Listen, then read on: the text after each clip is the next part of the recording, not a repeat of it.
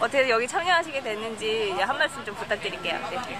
어, 사드를 한국에 배치한다고 하는 것 자체가 말이 안 되는 소리죠. 한반도에 전혀 필요하지도 않은 것이고 그냥 뭐 더 길게 이야기할 필요도 없어요. 누구나 다 아는 거예요. 네. 그런데 그 말도 안 되는 소리를 도대체 무슨 이유에서인지는 모르겠지만 박근혜 정부가 한국에 배치를 한다고 합니다. 한반도뿐만 아니라 사드 배치라고 하는 것은 동북아 또 세계 평화에도 전혀 도움이 되지 않는 거예요. 그렇기 때문에 사드는 어, 성주에서부터 시작을 했죠, 사실은. 그렇지만 성주에 배치를 한다, 안 한다 하는 것을 넘어서서 한반도 전체에 배치를 해서는 안 되는 것이고 더 크게 본다고 하면 전 세계 어디에도 이런 사드 같은 무기 체계는 있어서는 안 된다라고 생각을 합니다.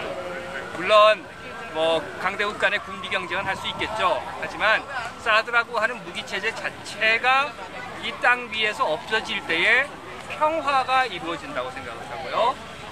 특별히 그 세계 평화라고 하는 것은 강- 강대국의 열강들로 인해서 분단되어 있는 바로 이 대한민국, 이 한반도에서부터 평화가 시작될 때 마치 물결이 쳐나가는 것처럼 이 평화의 물결이 온 세계로 펼쳐져 나갈 수 있다라고 하는 생각을 가지고 사드 배치를 반대하는 것이고요.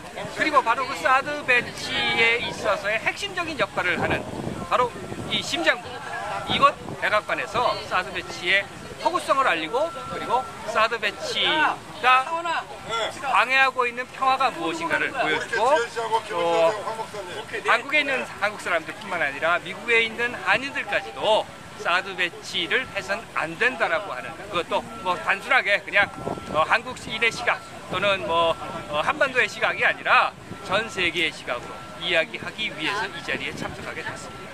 아, 목사님 그 여기 사는 많은 한인들이 좀 관심을 가져줬으면 하는 좀 그런 마음이 드는데 많이들 모르시는 것 같아요. 좀 좀 알았으면 좋겠다. 예, 좀 격려의 한 말씀 좀 한인 한인분들께 좀.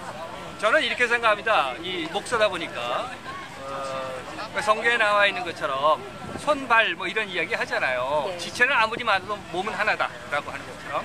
그리고 우리가 세상을 살다 보면요, 이게 몸뿐만 아니라 사회라고 하는 곳에 있어서도 가장 중심은 저는 어, 머리가 중심이다, 뭐 다리가 중심이다, 가슴이 중심이다 하는 또는 자기가 중심이라고 하는 그 중심이 아니라 어딘가 아픈 곳이 중심이라고 생각을 해요.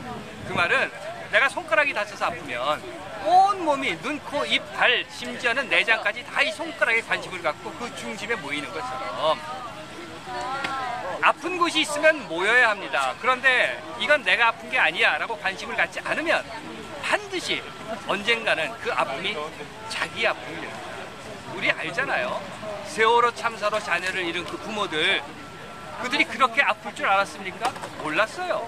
그들이 아파 보니까 그때서 아 이게 아픈 거구나 라고 아- 아는 것처럼 더군다나 성주 국민들 이야기가 세월호 참사로 가족을 잃은 그 자녀를 잃은 부모들에게 가서 이야기했다는 거예요.